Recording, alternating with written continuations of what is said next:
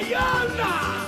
Pau que nasce torto, nunca se direita, menina que requebra mãe, pega na cabeça. Pau que nasce torto, nunca se direita, menina que requebra mãe, pega na cabeça. Domingo ela não vai, vai, vai. Domingo ela não vai não, vai, vai, vai. Olha, domingo ela não vai, vai, vai. Domingo ela não vai não, vai, vai, vai. Sejam muito bem-vindos ao Cinderela Baiana. Eu sou o Bruno e ficar em casa é sempre mais barato. Eu sou o Beto e eu tenho fé, eu creio em Deus que eu vou ver Novos Mutantes no cinema. É uma fé muito forte que você precisa ter, viu?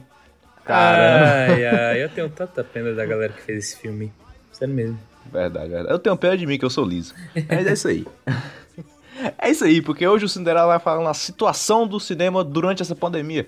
Discutir esses adiamentos aí e ver quais são os melhores caminhos para seguir quando a situação se normalizar. VOD, streaming, a gente vai falar tudo isso aí. Então fica que o Cinderela tá começando.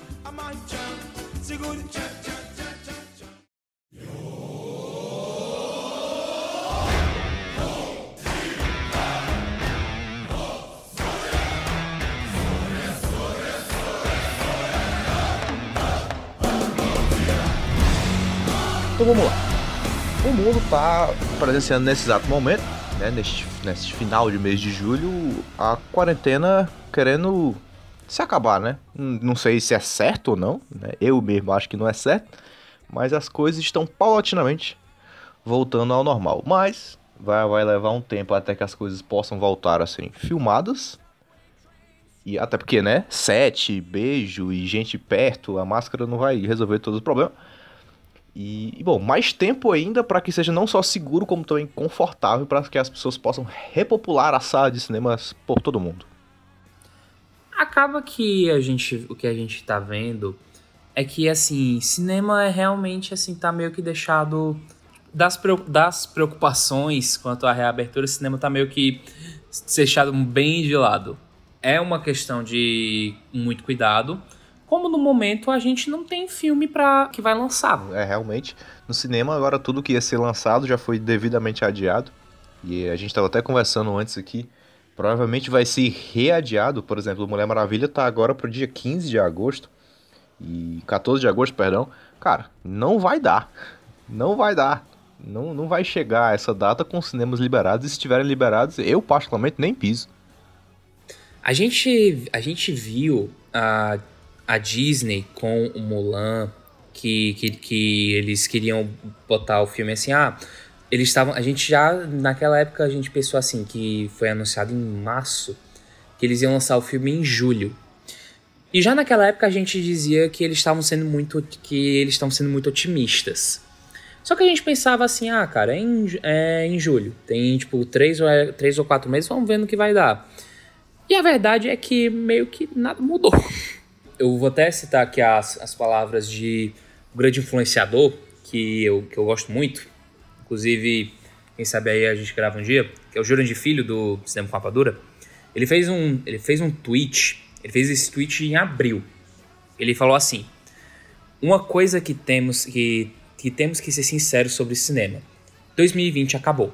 Ponto. Os principais filmes todos vão, vão todos ser lançados no último trimestre do ano, mas devem ser adiados novamente. Vai demorar um pouco para irmos ao cinema normalmente, capaz de voltarmos só em outubro ou novembro. Eu lembro que quando ele postou esse tweet, o meu sentimento, o meu sentimento não era de tipo, não, mas vai, a poeira vai baixar, mas relaxa. Questão de, vai ser questão de, tipo, sei lá, um ou dois meses. O sentimento era de tipo, cara, será? Será que, tipo, realmente, assim, o último filme que eu vou ver no cinema vai ser o dois, foi o Dois Irmãos, que eu vi, que eu vi em março?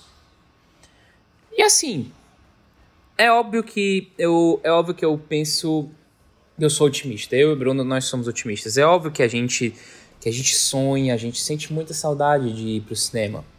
Mas é como o Bruno tava falando. Sinto saudade de ir pro cinema.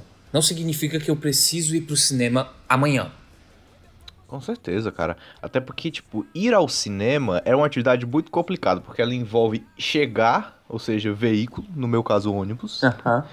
Você envolve estar lá com outras pessoas, você sempre come, então você vai estar em praça de alimentação e no local fechado com outras 100 pessoas. Eu vejo, por exemplo, o Tenet do, do Christopher Nolan, que é um filme que eu realmente estou bem afim de ver. foi adiado, confirmado, na verdade, para o dia 3 de setembro. Eu não me vejo indo em um mês, mais ou menos, para o cinema. Não me vendo, não me vejo me colocando e colocando a minha família nesse risco todo. Eu também não, porque é uma, é uma situação muito complicada, que não é, é como, é como você mesmo falou, só o processo de, de assim, ah, mas eu, mas eu vou de carro. Tá, você vai de carro, mas você, você é uma classe, você é um tipo de pessoa. Não é todo mundo que vai, não é todo mundo que vai de carro. Só esse processo gera muita aglomeração. E assim, é, gente, nós estamos falando, nós estamos falando de, nós somos cearenses, nós somos de Fortaleza. A gente tem consciência de como, de como estão as coisas por aqui. A gente sabe que, a gente sabe que as coisas estão começando a ser mais flexíveis, que no, no dia, hoje a gente está gravando na segunda-feira, dia 27, as academias já abriram, é, as barcas de praia estão abertas, restaurantes e tal, mas não significa que acabou. Não significa que a pandemia acabou, não significa que o isolamento, que o isolamento acabou.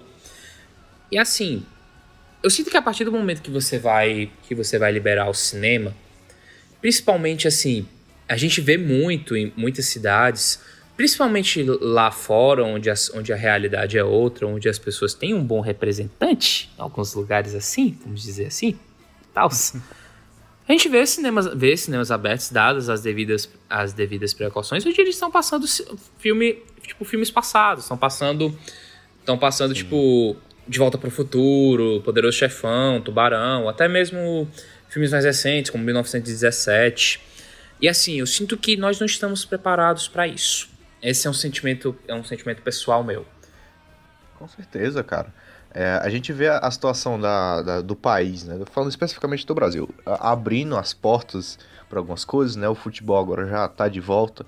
Mas, cara, essa abertura, primeiro que ela era para ser uma coisa palatina, né? Ou seja, ah, tá liberado ir pra praia? Tá. Mas é distância. Aí você olha a praia de Copacabana, você vê todo mundo junto pra caralho. Essa abertura pode acabar se tornando contra a população. Porque o que está acontecendo é que as aglomerações voltaram, de fato, e pode ser que tudo se espalhe de novo. Eu não sou nenhum especialista em saúde, mas o perigo de a gente ter uma volta, né, uma segunda leva do vírus é muito real. Né? A gente viu casos aí em Santa Catarina, né, da galera abrindo shopping, abrindo eh, lá em Blumenau, já em Joinville também, abrindo as coisas e agora o Campeonato Catarinense teve que ser interrompido de novo porque os casos voltaram com força. Então, assim, é uma realidade. É, é, é, é uma coisa muito real e, por exemplo, o futebol voltou e aí já foi noticiado que jogadores do esporte estavam com, com Covid. Já é um problema, porque o esporte jogou contra o Fortaleza, o Fortaleza já volta pra cá. Eu, é, é muito fácil a transmissão. Então, assim, cara, não vejo o cinema abrindo tão cedo. E se abrir, eu não vejo as pessoas indo. E se forem, vai ser um grande problema, né? Pode agravar a nossa situação e muito. Uhum. E assim, é, antes da gente entrar em detalhes assim do que que do que que os cinemas precisam fazer para se readaptar. Se eles decidirem que vão reabrir, nem que seja para fazer como, como alguns locais estão fazendo, que é abrir para exibir filmes antigos, para exibir filmes passados, porque de novo, não temos previsões, de, não temos uma previsão exata de cinema. A gente tem datas aqui, a gente vai citar no, no, mais adiante no podcast as datas marcadas, mas elas têm tendência a mudar. É, mas assim, uma verdade, uma verdade que precisa ser que precisa ser dita, que é o quê? Você vai abrir um cinema nos tempos de hoje, você tem que ter consciência de que vão ser menos pessoas. Você vai botar menos pessoas numa sala por motivos óbvios. Motivos de saúde, motivos de segurança, um espaçamento nas cadeiras e, e tal. E o que acontece? Cinema já é caro com uma sala lotada. Com cinema com menos gente, o cinema vai ser mais caro. Porque o filme precisa se bancar. Sim. Oferta, né? É a lei da oferta e demanda. A galera vai querer voltar e vai ter menos lugares para serem ocupados. Então, tende a, a, a, ter um aumento no ingresso, até porque eu não vejo os estúdios querendo aceitar uma diminuição do lucro. Aí, aí é a questão que eu, que eu vos lanço. Seria o cinema como local uma instituição ainda tão necessária, tendo a gente acesso tão simples aos filmes em casa, a experiência caseira, no celular, no computador, em todo canto, Ainda é tão necessário assim a gente correr para abrir os cinemas nessa situação? Eu paro para pensar em toda a minha toda tipo a minha dinastia de de espectador de espectador de, de espectador de filmes. Boa parte dos filmes que eu vi não foram no, não foram no cinema. Tipo assim, os meus filmes favoritos, tipo, meu filme favorito é Taxi Driver. Eu não vi Taxi Driver no cinema. Eu vi na TV. Eu vi, eu vi, no, eu vi no Netflix. Eu, eu vi ele assistindo num tablet, sabe? Se eu tivesse visto, visto no cinema, a experiência teria sido diferente? Poderia ter sido diferente. Mas eu não vou esquecer da experiência que eu tive na TV. E assim, os estúdios e também muitos, muitas produtoras meio que sacaram isso. De que o streaming, de que o VOD é uma realidade. O, o cinema, ele acaba que. Ele acaba que. Pelo amor de Deus, o cinema não é segundo plano. O, o cinema é primeiro plano. O streaming pode ser o segundo plano, mas, as, mas o que que, as, o que, que muita, muita gente começou a perceber que o segundo plano é uma coisa viável. Sim, sim. O, o que eu vejo é o seguinte: muitos estúdios e muitos diretores, né, citando o Spielberg como um grande fator, não acreditam no streaming, não agora, como uma coisa que pode se tornar o papel principal ali, o, o, catálogo principal de filmes. Ele acredita que o cinema ainda é muito essencial para que se tenha uma experiência completa. Eles querem que você imagine da seguinte forma, aí fica claro a seu critério, que para você ter o copo cheio, você tem que ver o filme no cinema.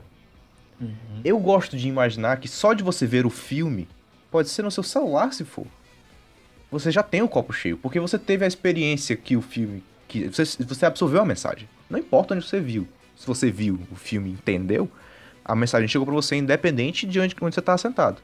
A ideia para mim de cinema não é que o copo tava cheio, é assim que, que tava meio cheio, ele tava cheio e aí transbordou, porque o cinema tem todo o glamour, tem todo o equipamento de som que vai te dar uma experiência mais legal, blá blá blá. Mas eu não acho que a minha experiência seria prejudicada em, por exemplo, em 1917, que é um filme claramente feito para você ver não só no cinema, como num cinema de alta qualidade. Uhum. Eu não acho que a, a, o filme seria mudado para mim se eu tivesse visto em casa. No cinema foi espetacular, foi espetacular. Em casa, o filme para mim seria o mesmo. Talvez a experiência fosse menor em questão de dramaticidade, talvez. Mas o filme em si tá lá. Então, assim, eu acredito que sim, o cinema é muito importante, sim. Mas hoje a indústria pode se mover muito mais por produções que vão te entregar em casa do que para te entregar num cinema. Exato. E assim, a gente, a gente não quer entrar muito no mérito a questão de, tipo assim, streaming versus, versus cinema. Isso é uma coisa que. Isso é uma coisa muito. que você tem muito. que você tem um grande debate. Uma coisa que a gente viu crescer muito nesses, nesses últimos tempos foi a, foi a questão do vídeo sob demanda. O, o famoso VOD. Nosso, nosso querido VOD. Que no Brasil ainda é um, um pequeno problema. Sim né? Porque o VOD aqui, é, o VOD, para dar um exemplo para você, se você não, não, não tá muito familiarizado com essa tecnologia, por exemplo, quando você vai no YouTube e pesquisa um filme, aí tem lá para vender o filme unitariamente, você pode comprar ou alugar só ele. É, tem outras plataformas, né? Como o Loki também faz isso. Look, né? É Look, é Look, é Look. Né? Também faz isso. Uh, a Globo fez isso por um tempo. A, a Sky faz isso. Você pode comprar o filme on demand lá pela sua TV de assinatura, tem toda essa questão. Isso o Now, é o VOD. O Now faz isso. É. A Now faz isso, a Now Claro faz isso agora. Então assim, você pode fazer. A questão é, você vai pagar um valor X para ver um filme. Né? Pode ser que ele fique com você para sempre, ou pode ser que você alugue por, sei lá, 24, 48 horas, dependendo aí do, da política da sua plataforma. A questão é que no Brasil, isso ainda é um problema, porque os valores são bem altos. Sim. Pode ser, às vezes são, são bem legais. Às vezes você paga 7 reais pra ter o filme disponível 48 horas. Massa, show de bola. Às vezes, para você ver um filme, é 40 reais. Principalmente quando se trata de um lançamento. Exatamente. E aí, meu amigo, eu pago 25 na assinatura da Netflix para ter milhares de filmes, não vou pagar 40 para ver só um. Exato. Aí isso precisa ser trabalhado com cuidado. Uhum. Porque, quer queira, quer não, o o maior inimigo do, do VOD, do vídeo sobre demanda, é a pirataria. Que. Sim. E que assim. Você for parar, você for parar pra pensar, por mais que, assim, a gente não tá, a gente não tá querendo aqui entrar, entrar sobre, falar sobre pirataria nesse cast, é só uma realidade que a gente vê que a gente vê que tem muito, as pessoas têm muito mais facilidade de pegar, de pegar aquele, um arquivo, de pegar aquele negócio que, como ele tá meio que na nuvem, fica meio que fácil de, de abstrair. Vamos, vamos pôr, pôr nessa, nessa lógica. E é uma Sim. coisa que a gente, é uma coisa que a gente, que a gente vê com muita frequência, assim, principalmente, não vou dizer, eu não vou dizer que é uma, que é uma realidade do só do brasileiro na época, na época da existência do Mega, do Mega Filmes HD, mas que pirataria sempre, sempre esteve presente, que as pessoas que é uma das coisas que faz com que o vídeo sob demanda ainda não seja algo muito popular, sabe? O ato do vídeo sob demanda. Com certeza. E se a gente for olhar para o nosso. Eu, eu, falando de um, olhos de um brasileiro, a pirataria no Brasil é regra. Uhum. Ponto. Uhum. Por exemplo, se a gente for comparar games rivais, o PS2 com o Xbox. O Xbox, ele é bem mais potente que o PS2. Ele tinha uma biblioteca mais legais de jogos de PS2. Mas por que, que o PS2 é o maior console que o brasileiro jogou? Porque, meu amigo, você ia no Comelô e comprava um jogo de dois reais. Exato. No Xbox você não tinha isso. Por que que na época do 360 vendeu-se muito mais Xbox 360 do Brasil do que PS3? Porque se desbloqueava mais fácil o 360. Então, no Brasil, eu tô falando do, do, pros olhos de um brasileiro, a pirataria daqui é regra. Então, você precisa cuidar para que a, o acesso ao oficial seja fácil e barato. Assim, barato, você não precisa colocar de um valor pífio, mas de um valor minimamente acessível, porque o brasileiro sofre muito com valores, para ser sincero. Uhum. E a galera ganha muito pouco. Então, o combate à pirataria, cara, ele não é impossível. É só ele ser feito de uma maneira coerente, de acordo com a realidade do local que você está impondo ali. Dá para você combater a pirataria no Brasil. Então, por exemplo, digamos o seguinte: o, se o VOD, se a gente consegue fazer, ah, vamos fazer aqui o lançamento de Viúva Negra simultâneo, imaginei Premiere, Viúva Negra, simultâneo, meia-noite. Se os caras botarem, vão fazer aqui 15 reais o filme, pra você assistir simultaneamente, o mundo todo, na mesma hora. Cara, a gente vai, velho. Sim. A gente compra esse bagulho, a gente, a gente vai ver a emoção de ver todo mundo junto, todo mundo no Twitter gritando, sabe? No vídeo on demand, você vê na sua casa, na sua melhor televisão, tal, tal, tal. Você pagou 15 reais por aquilo. Irado, velho. É um preço justo para um Premiere, pô, o, aqui em Fortaleza, pelo menos, os ingressos mais baratos, meia, são quase 20 reais. Você tá em casa assistindo um puta filme foda por 15 reais, é considerável, mas é bom. Não é um valor absurdo. E aí, e, bom, aí é uma discussão longa, mas pode ser muito lucrativo para as empresas. Afinal, você transmitindo no seu próprio stream, a Marvel no Disney Plus, por exemplo, você não tá tendo um intermediário de uma UCI no meio. Então Sim. o dinheiro vai direto então, pode gerar muito mais. Além de patrocínio, botar um Red Bull ali na para aparecer na transmissão já vai vários milhões. Exato, com certeza. Isso que isso que a gente está tá comentando, ele já é uma já é uma realidade. Agora ele é algo que se, fe, que se faz muito mais presente. Porque quando, quando tudo, tudo, tudo começou, se assim dizer, no, na, metade de, na metade de março, que a gente tá vendo as grandes produtoras decidirem, tipo assim, ah, o que, que a gente vai fazer? Como é que a gente vai fazer? Que dia a gente vai adiar? A gente também havia muito uma, uma forte crescente de que as pessoas estavam pensando assim, tá, e se a gente pegasse esse filme e pensasse assim, ah, quer saber? Esse filme aqui, ele não precisa ser passado no cinema.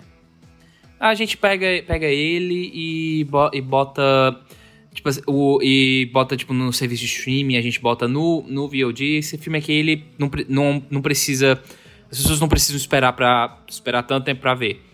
Que foi um dos os casos mais conhecidos.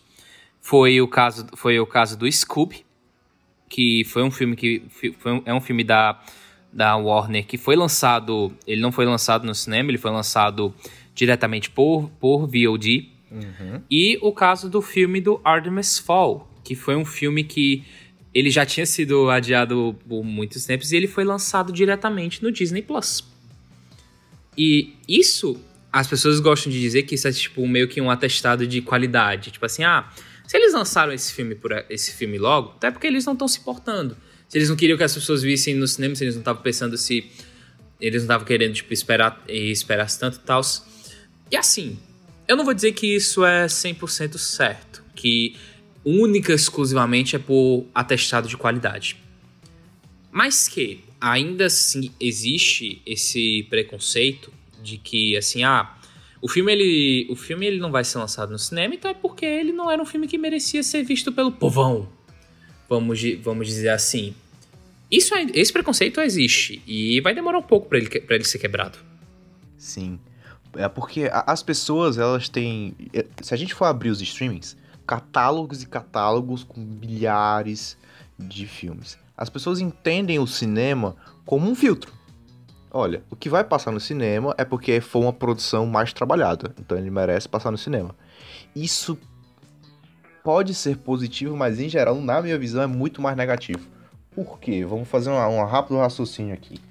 No cinema, para um filme passar no cinema, ele precisa ter muito mais investimento. Quando você tem muito mais investimento, você acaba tendo que ter mais dinheiro, tendo que ter mais produtor no meio, ou seja, quanto mais produtor, mais patrocínio, mais dedo na história. Então, hoje, para os filmes terem uma grande distribuição, eles precisam ser muitos filmes filme de estúdios, filme de, de, de, de, grandes produtores, filmes com muitos dedos no meio. É difícil você ter um filme autoral que é distribuído no cinema e distribuído bem, assim, não só passou ali e ninguém viu, distribuído de fato, né, com o marketing. Para isso acontecer, o investimento tem que ser grande e acaba que os dedos dentro do filme são, são muito grandes. Isso é uma mudança que ela pode ser perigosa, porque a gente acaba perdendo vários diretores ali que tinham ideias muito boas, mas tiveram mudanças por conta da, das políticas do, do estúdio. O streaming ele dá uma mudada nisso.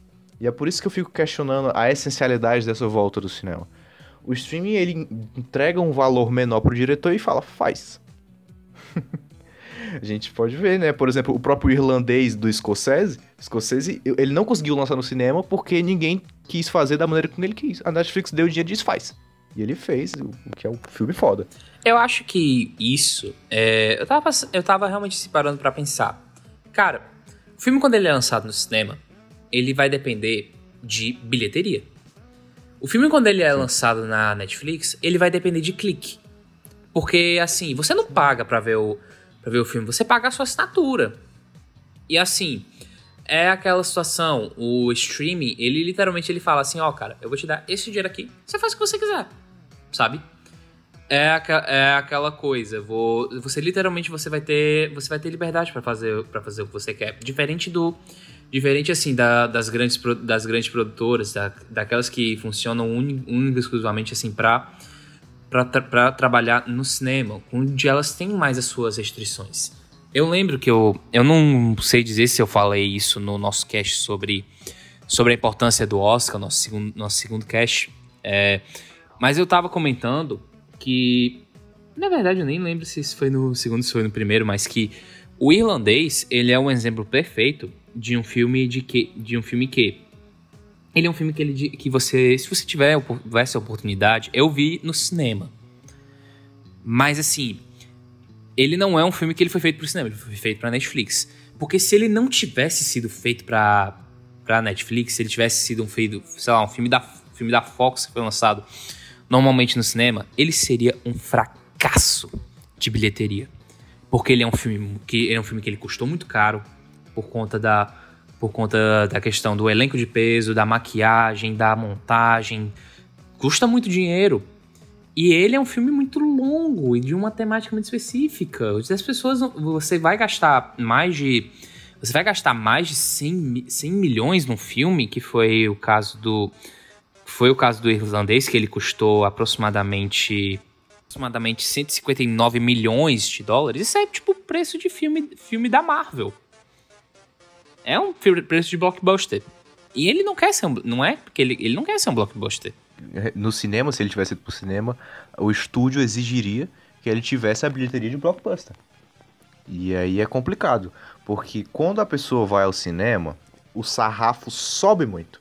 Porque como o cinema é muito caro, o cinema, o shopping para você ir, o estacionamento, a comida é tudo muito caro, você espera ver um espetáculo foda. É como você pagar pra ir no Circo de Solé, imagine. O Circo de Solé é um canto, é, um, é uma apresentação extremamente cara. Se você for lá e ver um balé qualquer, você vai sair meio puto.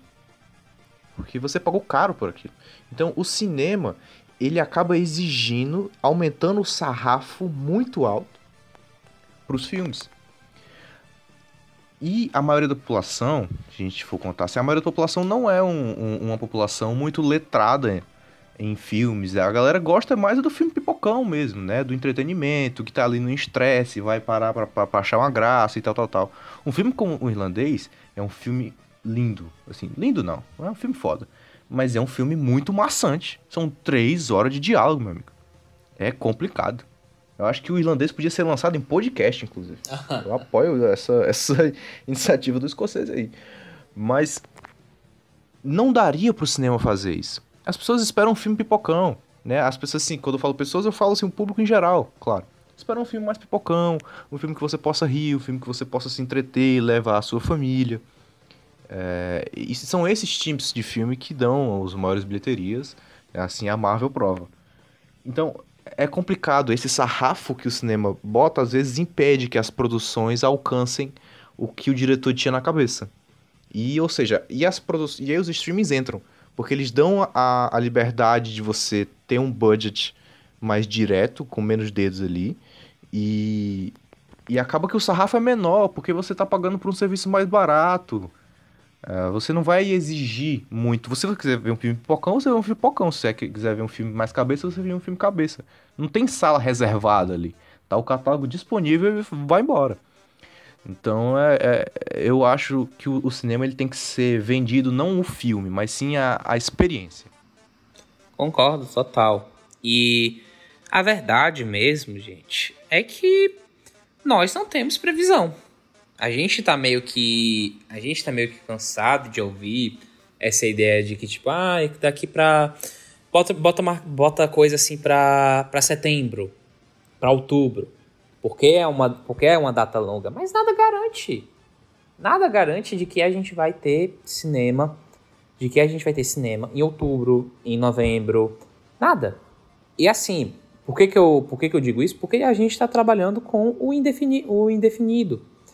Da mesma forma como o, o próprio, por exemplo, o próprio Jurandir, naquele tweet que ele postou, ele estava trabalhando com uma coisa que, tipo, é uma, tanto era uma crença dele, como era algo que ele não tinha, que ele não tinha muita, ele não tinha muita certeza. Como ele mesmo, como ele mesmo falou, ah, eu só acredito que a gente talvez vai acabar indo pro cinema em outubro, em novembro. Não como se fosse algo tipo assim, é o que vai acontecer, ponto. É, é isso. Não é só questão também de liberar, né? É questão de ir. É questão de ah, as academias estão liberadas, eu não estou indo. Por mais que eu quisesse. Porque eu não estou disposto a colocar esse risco, entendeu? Uhum.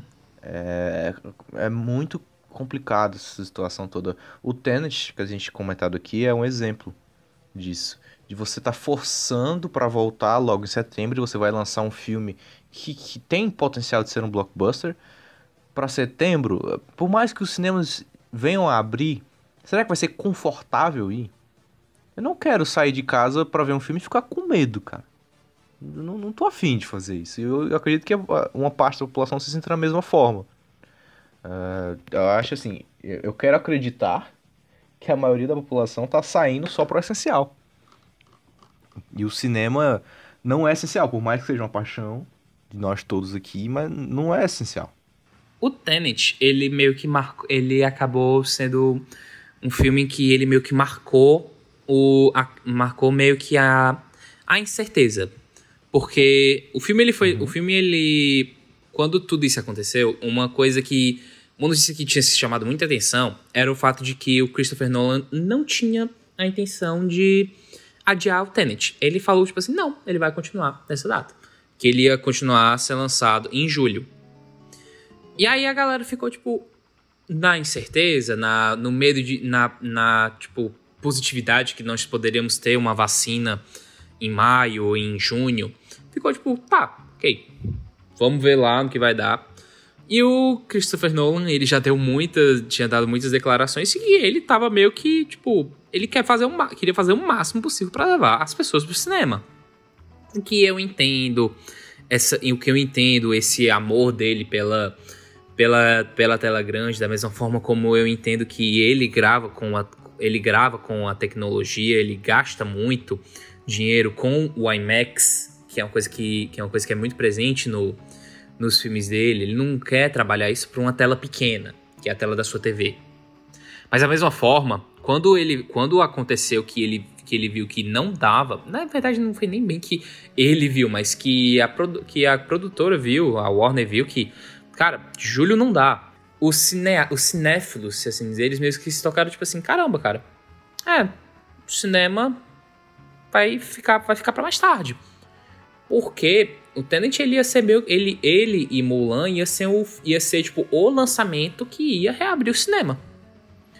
Eu Sim. ainda acho que o Tenet vai, vai ser esse filme. Porém, eu não acho que ele vai ser em setembro. É, eu acho que, vendo como o governo tá tratando as coisas, e quando eu falo governo federal, né? De uma forma bem irresponsável. É, aqui no Ceará, pelo menos, eu sinto o governador tentando segurar, mas é difícil. Uhum. É, eu acho que em setembro até ele pode passar no cinema. Eu não sei se vai ter público. O meu público, eu particularmente não, não vou. Assim, não, não, não, não vou. Porque é como eu falei né, no começo. Não é só questão de liberar, né? É uma questão de conforto. E aí, cara, eu vejo, por exemplo, a Disney anunciando os novos mutantes pro dia 28 de agosto. Cara, qual é a lógica? Me explique alguém. Qual é a lógica de lançar os novos mutantes, um filme que já foi adiado incontáveis vezes? Velho, no filme o que? De 2018? 19? Era um filme que ia, que ia, ia ser lançado em 2018. Então, tipo, já são três anos de atraso, dois, dois, três anos de atraso, só por atraso mesmo. Só porque não, não deu. Aí a Disney concretizou a, a, compra da, da Fox. Ou seja, toda a franquia Mutantes mudou a cara. Então, ah, o filme não vai mais passar. Não, o filme vai passar, beleza. Cara, é um filme que a galera quer ver, mas só por ver mesmo, porque expectativa ninguém tem para ver isso. Por que é que eles estão implicando em botar isso no cinema? Dia 28 de agosto, daqui a um mês. Botar isso no cinema. Um filme que, teoricamente, é um filme de orçamento relativamente grande que, que pode gerar um, uma renda legal pra, pra, pra Fox Disney ali. Por que que não bota isso na porra do streaming, velho? Cara, e aí é onde a gente vai entrar na, na parte de soluções. Como é que a gente poderia lançar este filme fazendo um dinheiro parecido com a, com a estreia no cinema, né, ou até às vezes maior, sem oferecer todo esse risco de ter que reabrir o cinema para passar? E a resposta é, é, o que a gente já tinha falado aqui, né? On demand. Tá aí. A resposta é o que, gente, é o que tem, é o que tem para hoje, sabe? É, a verdade é que o cinema nunca foi, nunca, nunca representou 100% assim um povão, que é, que eu digo todas as comunidades, sabe? É só você parar pra pensar que o cinema, ele é, ele, pelo menos aqui, onde a gente vive, ele é exibido em shopping. Não é, não é, não são, não é todo mundo. Quando, gente, pelo amor de Deus, eu sei que eu, eu, eu, tô falando aqui nesse caso aqui que eu tô falando, eu também tô incluindo o, o irmão de rua, o cara que, o cara que mora, que mora na rua. Ele não tem condição de ir pro cinema. E assim, ah, você vai estar tá me dizendo assim, ah, mas não é todo mundo que não é todo mundo que tem uma TV boa, que, que pode pagar as coisas no cartão e não sei o que, ou e não sei o que, que não tem condição de pagar o Netflix e tal. A gente sabe. A gente sabe que não é todo mundo que tem condição, mas da mesma forma não era todo mundo que tinha condição de ir pro cinema, de, de ir pro cinema. Se é que você consegue me entender. E outra coisa, eu vou, vou falar um pouquinho de história da indústria aqui. Uh, o cinema, ele possui uma marca de ser uma coisa mais voltada para o popular. Como assim? Quando a televisão chegou na casa das pessoas, começou a chegar, ela era caríssima. Uh, e aí o cinema, vendo que a televisão era uma coisa um pouco, uh, pouco acessível, abaixou seus preços, dos Estados Unidos, né? Abaixou seus preços muito e investiu nas suas produções para que as pessoas, ao invés de se esforçarem para com, com milhares de dólares comprarem uma TV para sua casa, fossem ao cinema. Porque era muito mais barato, muito mais rentável. Então a, a ideia era levar o povão pro cinema. Porque era a alternativa mais barata. E assim se fez o domínio da, da, da, das produções cinematográficas para ir para as talonas. Meu amigo, 40, 50 anos depois disso, a realidade é outra. Cada vez mais o cinema ele está mais elitista, mais caro. Todo dia o cinema é mais caro. A gente vê os aumentos aqui em Fortaleza, é bizarro, cara. Velho, para um pai de família com, sei lá, com, com dois pais um, e dois filhos, considerando que os filhos têm a carteirinha da Etufó, para você levar eles todos no cinema, é 120 reais, cara. Assim, botando por baixo. É 120 reais. A família toda. É, não é acessível. O salário mínimo do Brasil é, é 900 reais, assim, um pouco mais de 900 reais. Cara, 120 reais só num cinema, no ida ao cinema, não tem condição, velho. É muito caro. E, obviamente, que, assim, parece besteira, mas. E o estacionamento? Sim. E a pipoca, refrigerante e tal. Você não paga só pelo, só pelo ingresso. Com certeza.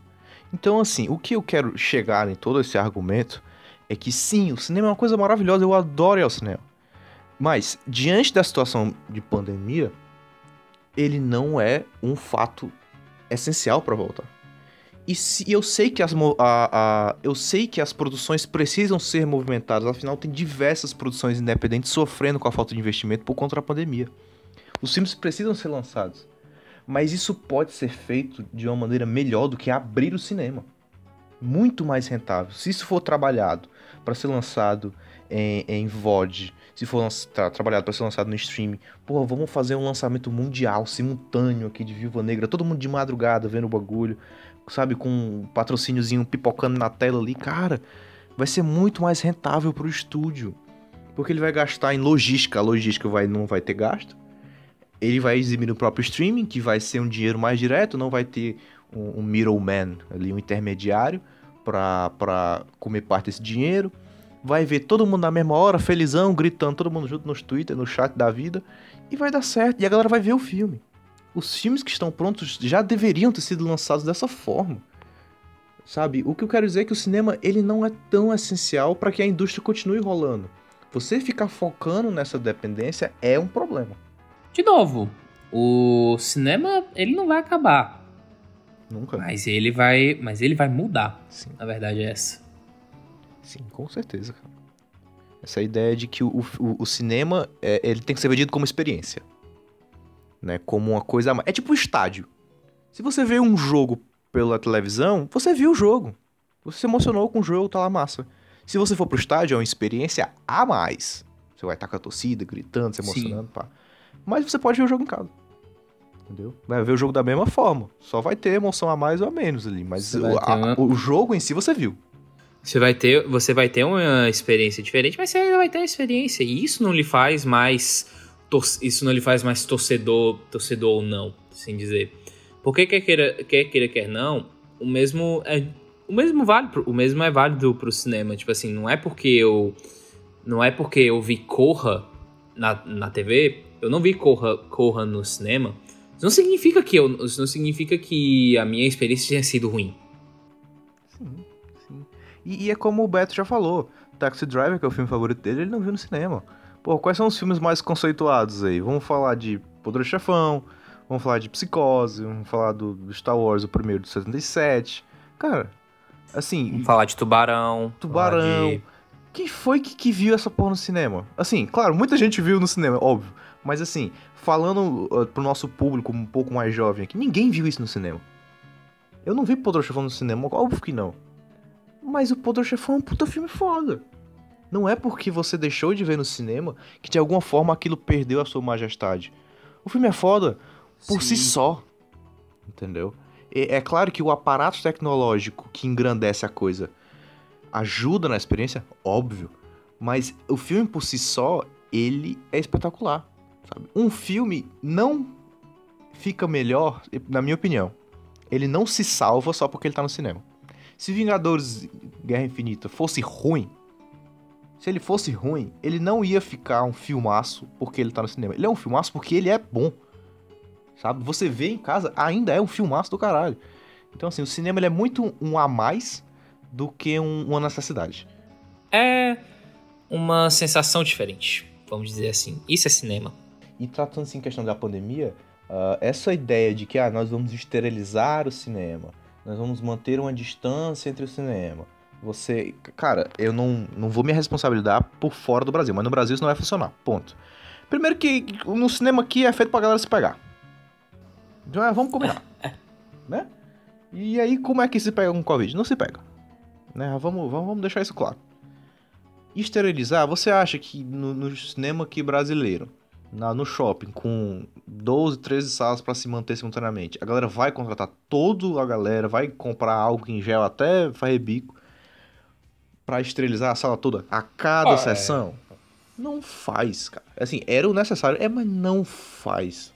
Então, assim, é, é um risco Nós que... Nós estamos sendo realistas. Sim, é, é claro, eu adoraria que fosse tudo lindo, maravilhoso, mas não é, cara. Não é, as coisas não funcionam dessa forma. O, a nossa sociedade, ela não se moldou para tratar com distanciamento social, principalmente a sociedade brasileira, que é uma sociedade extremamente calorosa, né? Uh, então, a, a, aglomeração faz parte da experiência do cinema. Você tá no cinema, né, vibrando ali, faz parte da coisa. É que nem essa parada da Federação, né, Federação Carioca, que inclusive anunciar aqui o Crise Cast, sigam aí o Crise Underline Cast, né, falando de futebol. A Federação Carioca querer abrir o, o, o, Maracanã com um terço da, da, eh, eh, da, da capacidade, um terço da capacidade, para que volte a ter público. Meu amigo, você não isso tá é um entendendo que. É um absurdo. Você não tá entendendo. As pessoas. O, o, o, cinema abrir não é só o cinema, é o movimento para ir ao cinema. O estádio abrir não é só o estádio. A galera vai até o estádio. Não adianta ter segurança lá dentro, se lá fora vai ter problema, cara. Então, é, essa reabertura em tempo de pandemia, ela não pode acontecer. No Brasil, não funciona. É muito melhor as produtoras pensarem em outras alternativas para entregar esses filmes em casa do que ficarem estipulando data aí para frente. Com certeza. E assim, né? Vamos combinar. Esterilizar a senta era uma coisa que deveria ser feito antes mesmo de da pessoa só falar, soubesse da palavra Covid. Com certeza, meu amigo. Ave Maria, porque o que rola em cinema eu vou te contar, viu? Maria, eu, o, a gente via. Nossa Senhora, a gente via o, as sessões de, de. Como é? De 50 tons de cinza, as histórias que saíram das sessões de 50 tons de cinza, meus amigos. um cheiro de água sanitária na sala que era um bagulho inacreditável. Ai, ai.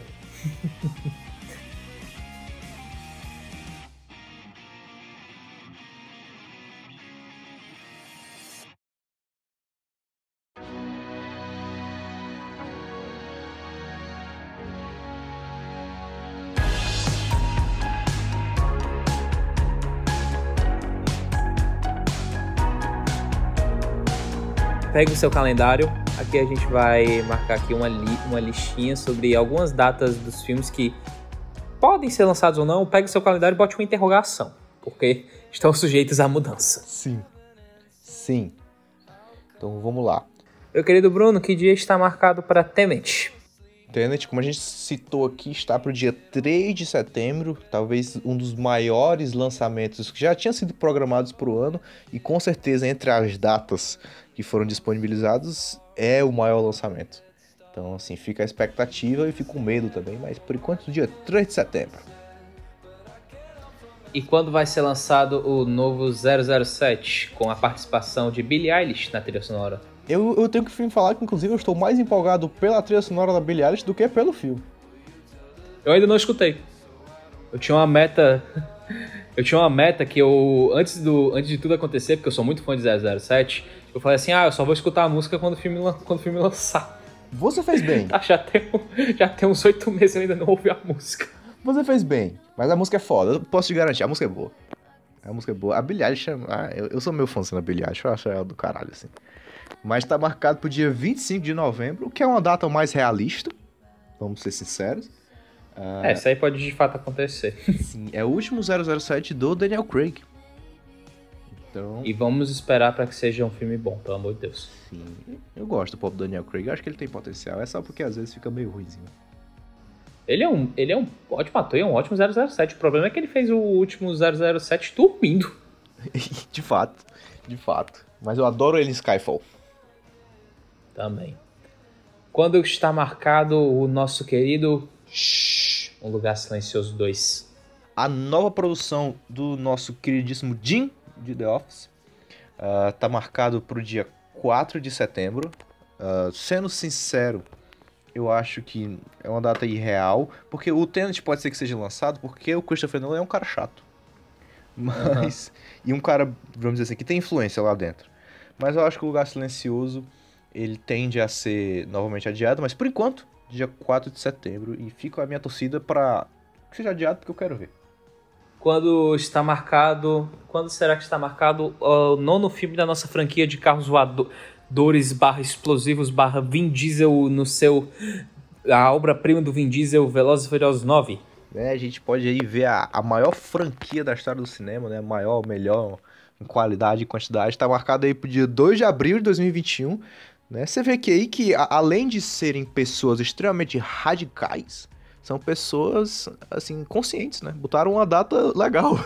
Enfim, botaram uma, uma data decente, dia 2 de abril do ano que vem. Aí sim, meu amigo. Aí você me botou numa data certa, que pode de fato acontecer.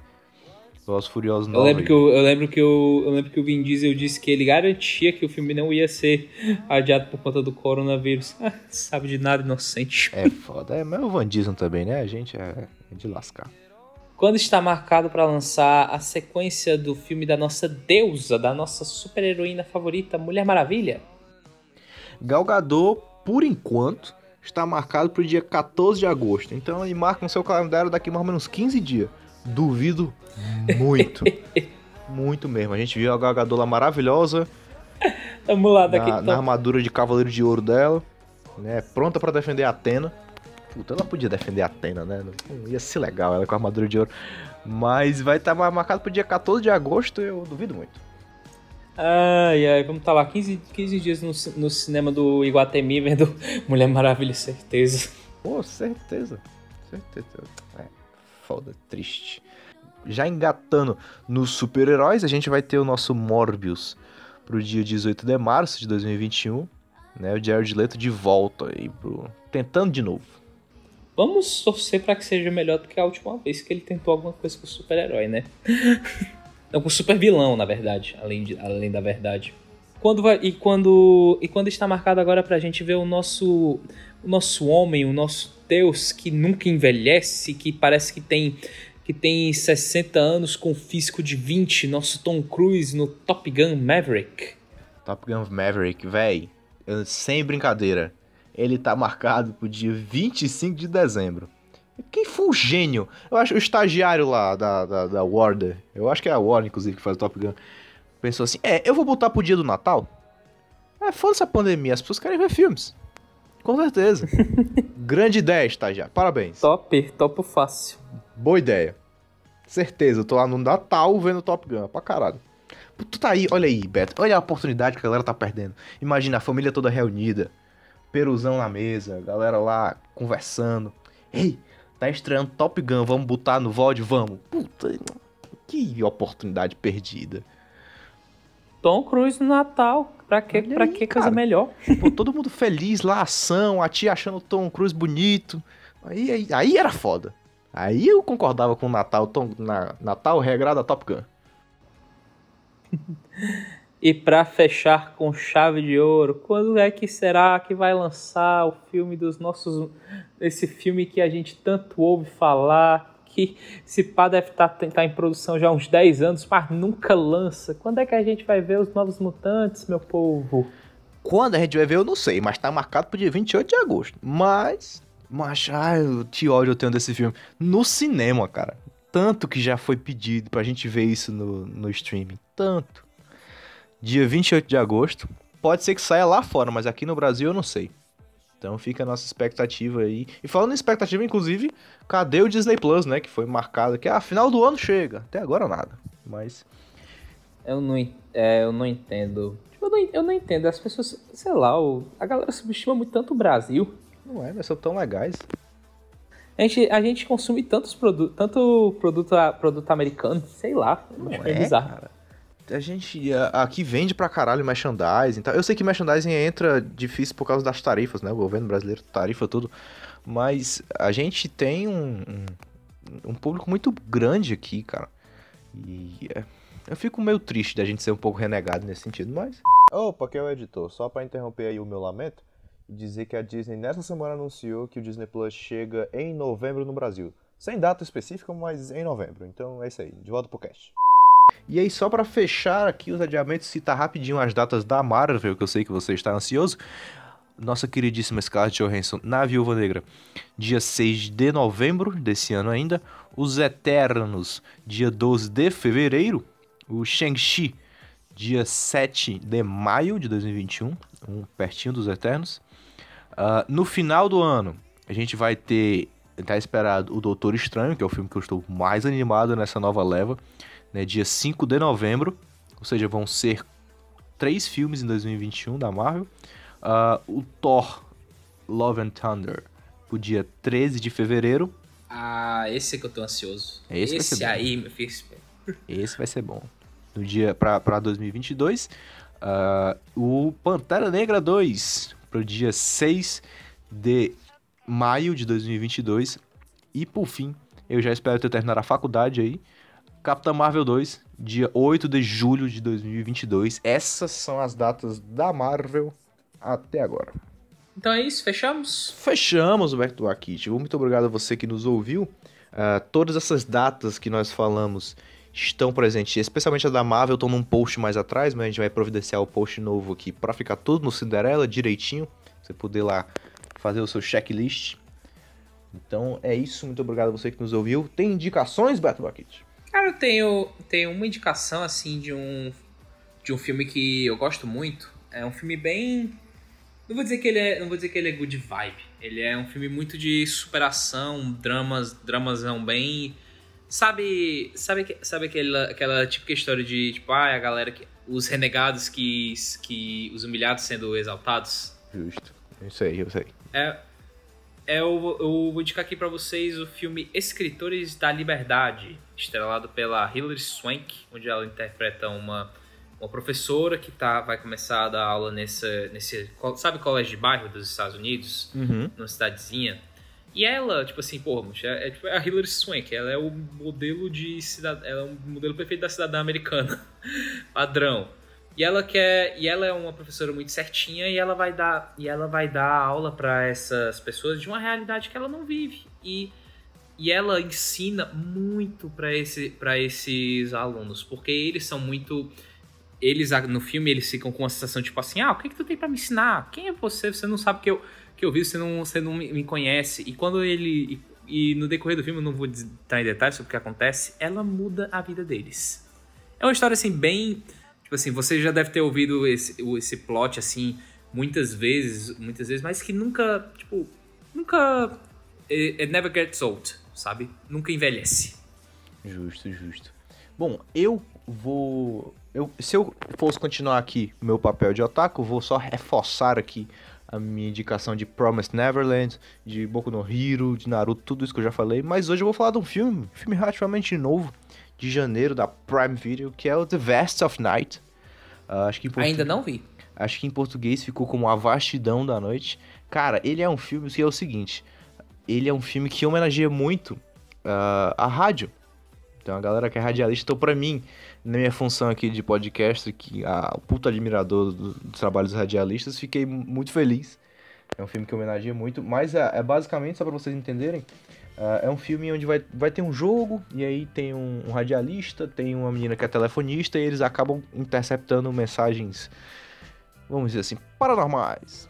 Né? E aí é uma parada meio sci-fi, uhum. bem legal. É um filme de um diretor completamente novo, que é o Andrew Patterson da, que está disponível na Prime Video. Uma curiosidade interessante é que o Andrew Patterson é, dirigiu esse filme e os escritores são o James Montague e o Craig Sanger, que na verdade são só pseudônimos pro próprio Andrew Patterson, porque ele queria dizer que não foi ele que fez tudo para poder vender o filme, mas na real foi ele que fez tudo. Ele fez a fotografia, ele fez direção de arte, ele fez. Ele inventou o nome de todo mundo, porque ele fez a porra toda sozinho. então é um filme altamente autoral, eu que gosto de falar, de falar coisas bem autorais aqui, mas muito legal. Cara, filmaço, assim, altos potenciais, viu? E tá aí disponível na Prime Video. Ainda não vi. Eu de fato está na minha lista já tem um tempinho. É engraçado que assim, já não é de já não é de muito tempo que a gente vê esse, esses grandes produtores de conteúdo, grandes diretores é, usando pseudônimos para as coisas que eles fazem. Um que, um que ficou muito conhecido com isso foi o Steven Soderbergh. Ele praticamente ficava uhum ficava inventando nomezinhos pra, de roteirista, de editor, porque na verdade ele que fazia a porra toda. Sim, sim. É bem legal, cara. Eu gosto dessas brincadeiras. Assim. Mas é isso. Então, fica aí os nossos disclaimers sobre o cinema, fica aí as nossas indicações. Siga o Cinderela no Instagram, Cinderela Baiana com dois N's. E é isso aí. Até semana que vem. Abraço, fique com Deus e tchau. Listen to it.